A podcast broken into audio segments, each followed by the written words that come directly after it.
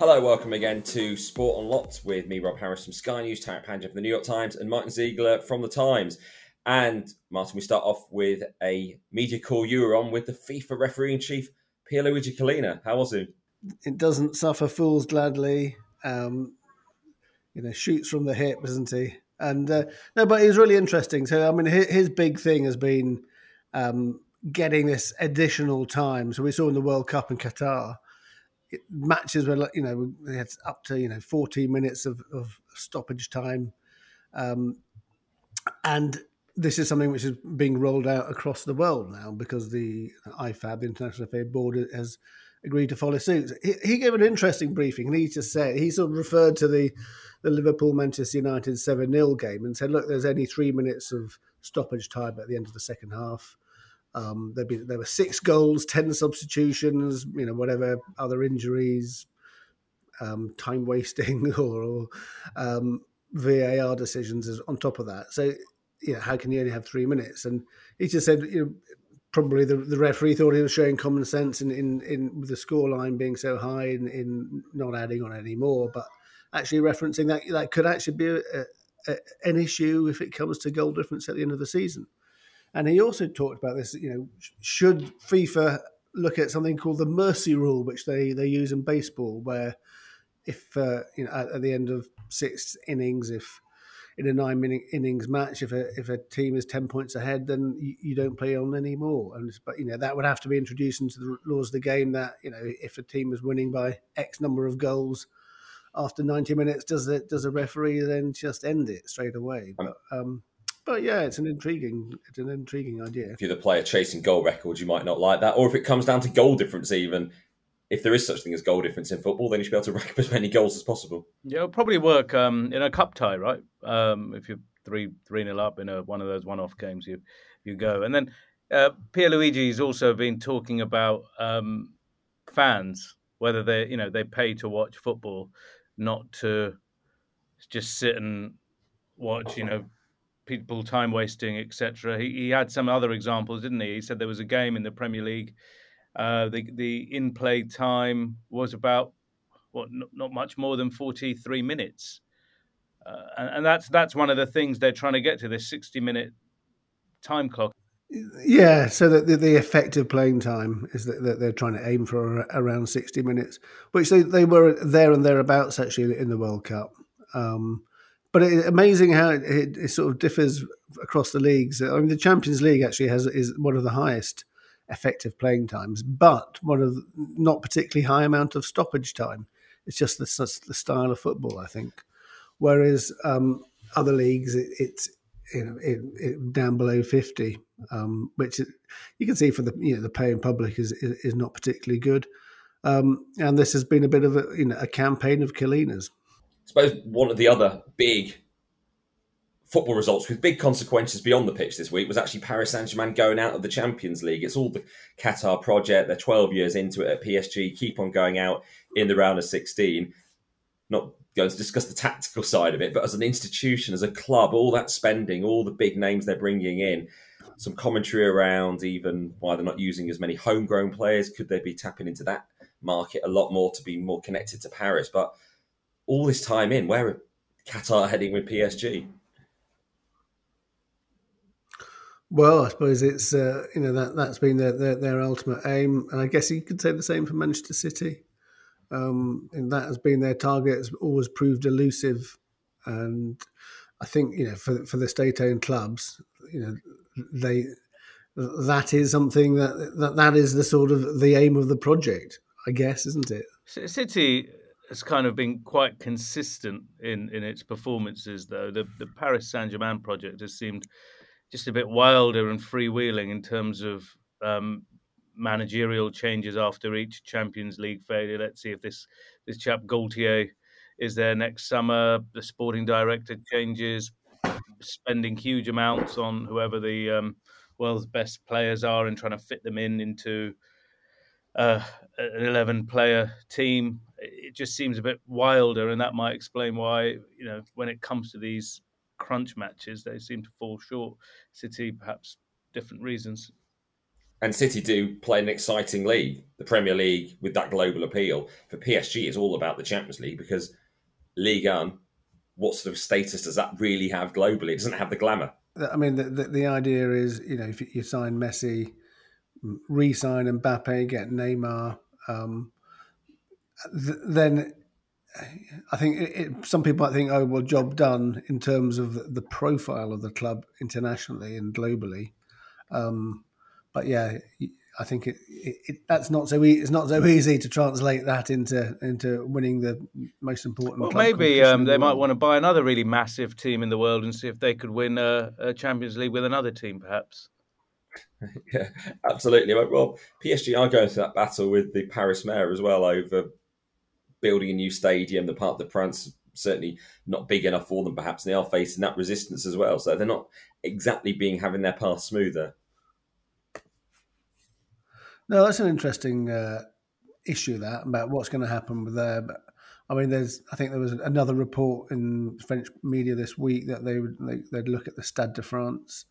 Um, the other idea is mo- actually moving outside the Paris boundaries to where their, their new training centres are going to be, and just building a completely new stadium um, there, which I imagine with all the Qatari money they could do um, without even sort of noticing it. But um, it's uh, so yeah. That's that's that. I think if you're in Paris, that's that's a big issue, yeah. It? So something interconnected to that. Of course, since uh, 2009 in the Champions League and the other UEFA competitions, clubs have to name eight homegrown players of any nationality in their squads for the competitions. But now ruling from the Advocate General of the European Court of Justice, saying that actually these homegrown player rules might be partially incompatible with the EU's freedom of movement laws. So, what is this ruling all about, and is it anything going to change?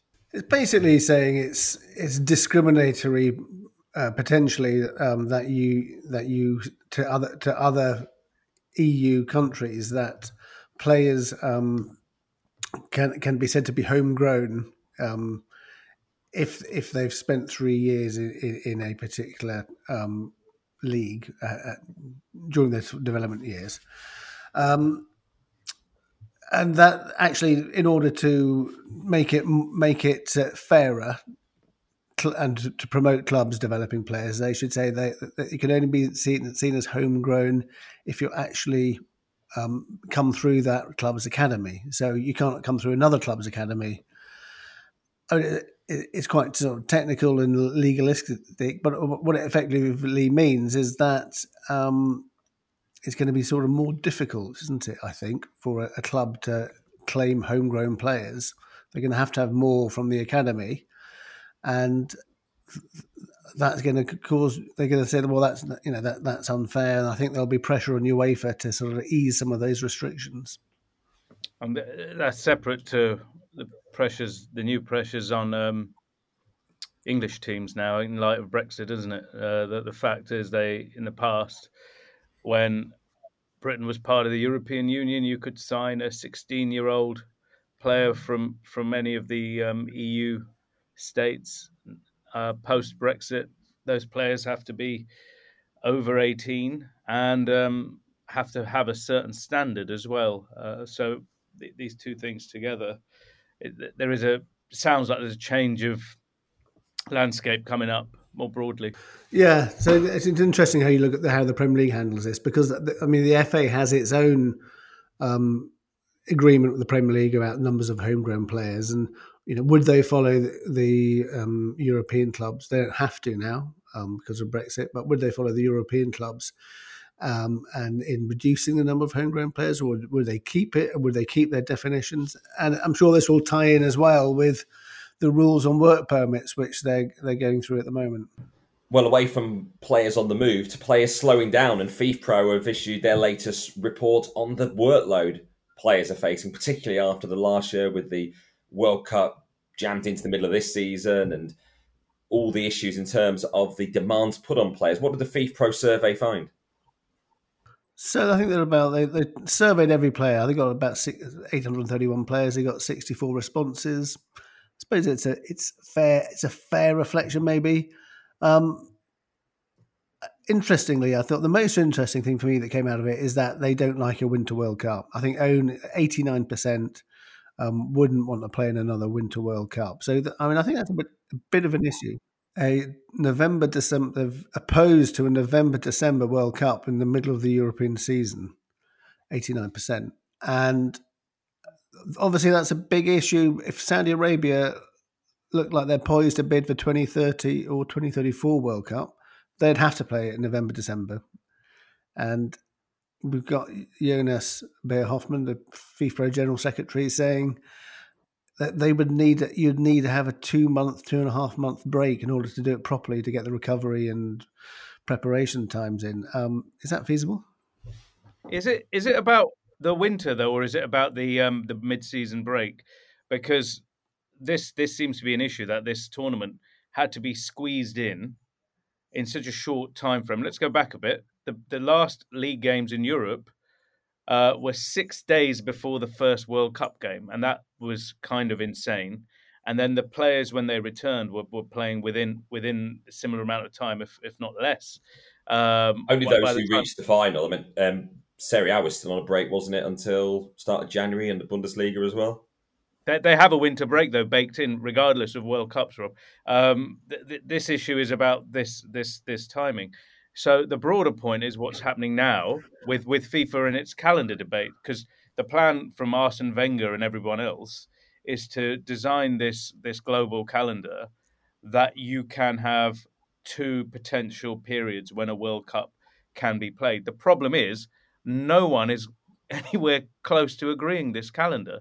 So as it stands, there can't be a Winter World Cup in any other way than we've we've just seen, which is the one that FIFPro and the players have, have complained about. You, I, you say like playing six days after the end of the domestic league season is insane. I don't think it is. What's, with that level of intensity that? of a football tournament, a World Cup. Well, is it is it is is it any more intense than playing in the Premier League? Um, I don't think it is. Well, you just, fact, just read the report. You've just read the report from FIFA, the players' union, who said it was. So maybe, I'm no expert. Well, no, maybe, no, no, maybe, maybe, maybe it isn't. I well, I, I, I, I put it to, I actually put it to FIFA. I thought, you know, these, we've seen, you know, there's lots of research saying actually players' careers are getting are getting longer. So we um, should have more tournaments then, more games. Well, I, am not saying we should have more, but I, I, I don't necessarily think it's an issue starting a World Cup a week after. In, I can see at the end of a long season. Then you, so you might better, need to have a bit So, from your point of view, it might even be better then that you're having it in the middle of the season, so it's not at the end of a long season. Yeah, potentially. Yeah. Oh, by the way, uh, we also have a 48 team World Cup as well coming up now. It's not yeah, that's going to. Yeah, that is a different issue altogether. I mean, um, but the, the, what about the calendar debate, Rob? When when's that going to be sorted out? Um, any idea? Well, there's a sort of urgency, isn't there? We've got the 2024, isn't it? That's pressing for the calendar, men's and women's. No, no sign of no sign of this happening. There is talk that there might be a um, because they can't get to to an, an answer. Maybe they extend the current arrangements for another two years to give them another two years to kind of argue and bicker and maybe get to a, a point two years down the road. Maybe they'll keep on postponing it for years and years and years, and uh, every two years, oh, we'll do it for another two years, and we'll still be in the same situation now in twenty years' time. Well, as we talk about that 2022 World Cup and the date switch, it did have many ramifications, particularly ending up in the middle of the NFL season, which had an impact on TV rights in the United States, uh, which were gained by Fox. But a court case has been going through in the US, which has now reached its conclusion about just how Fox secured its extension for the World Cup rights on FIFA as effective what compensation for the switch in 2022.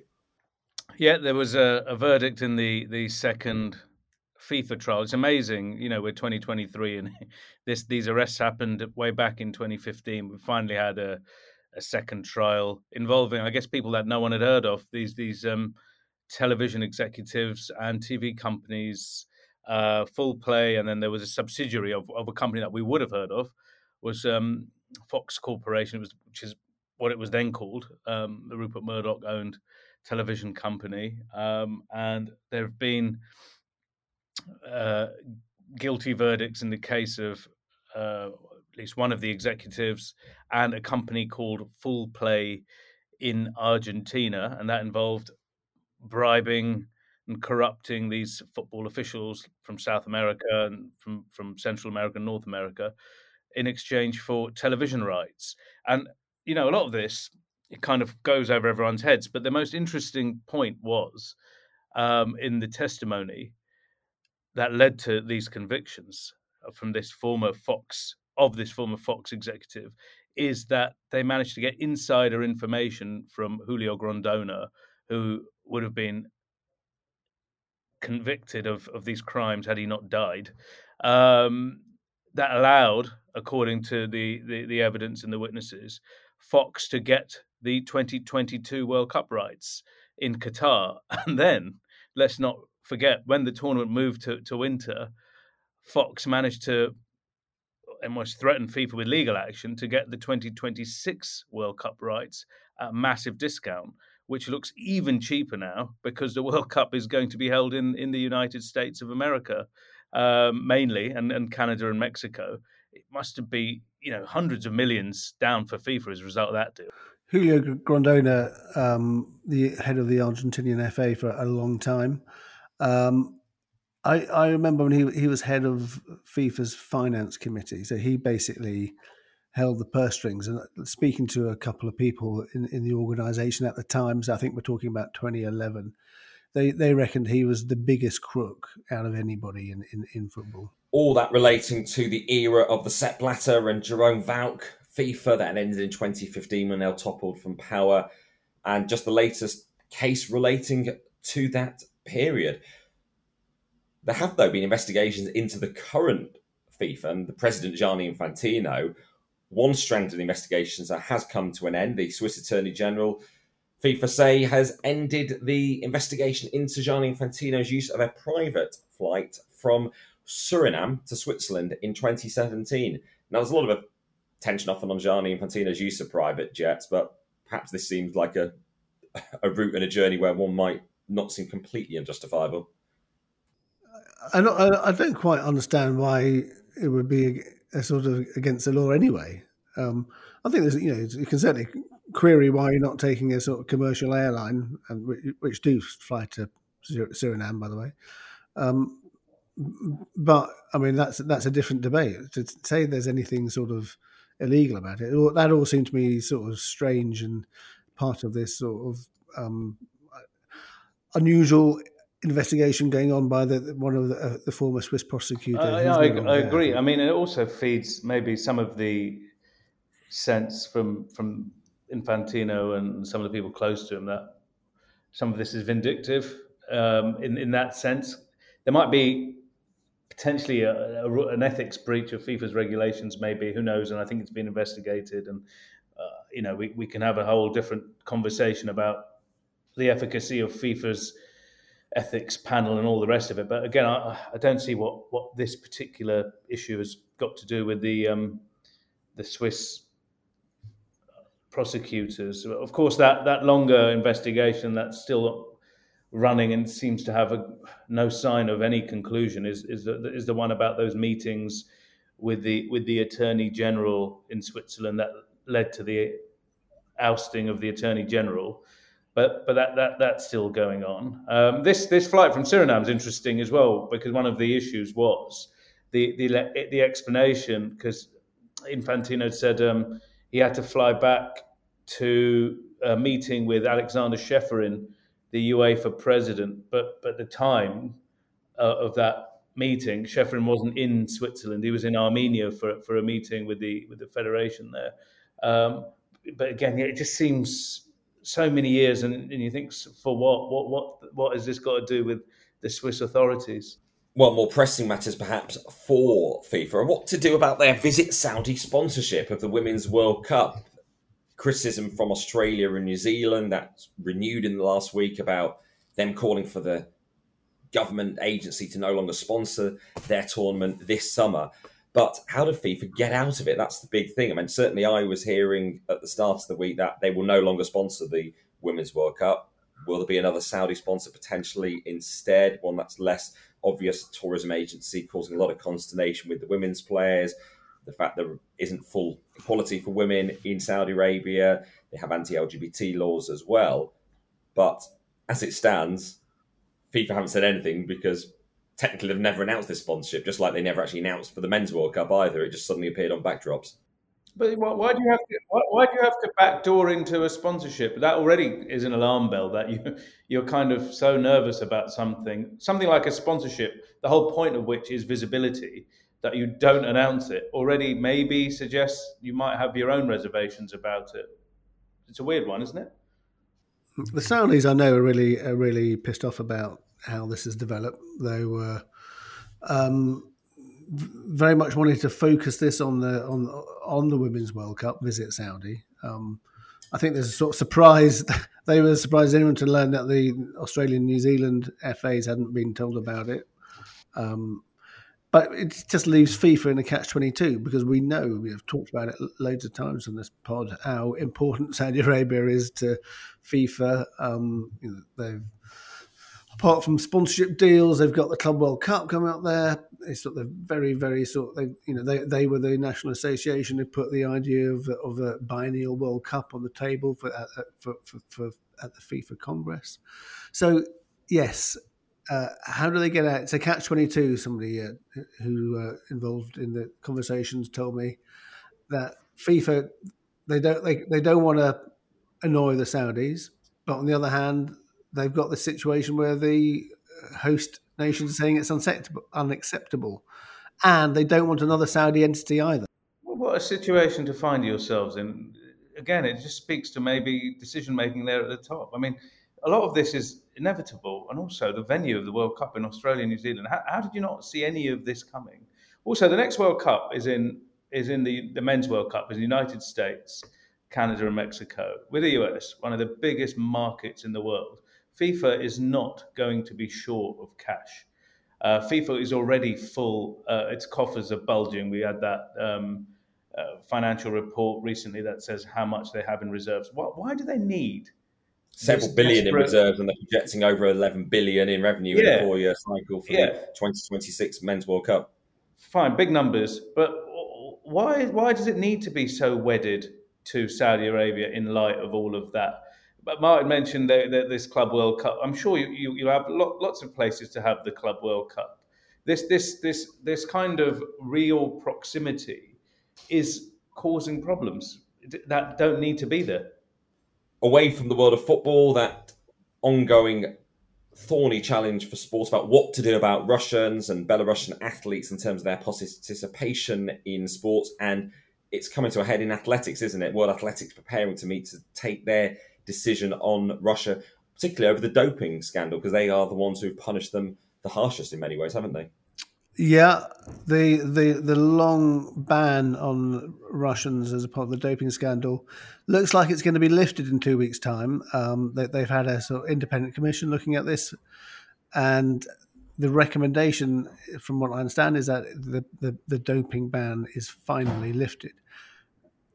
Immediately afterwards, the, the, World Athletics Council is then going to vote on whether to maintain the ban on Russian and Belarusians imposed as a result of the Ukraine war.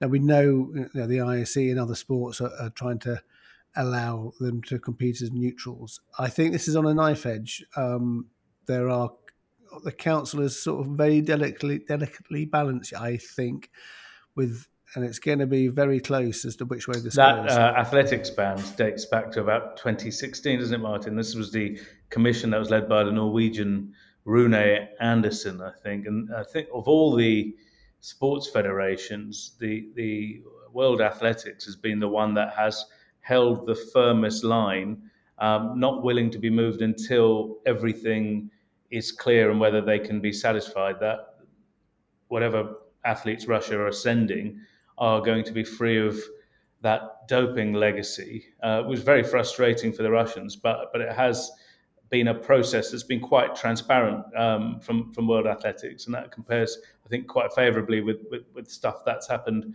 um, elsewhere, particularly with the IOC. Well, that about brings an end to this week's episode of Sport Unlocked. You can message us at Sport Unlocked on Twitter, Facebook, and Instagram. If you hit subscribe, it lands in your feed automatically. Goodbye for now.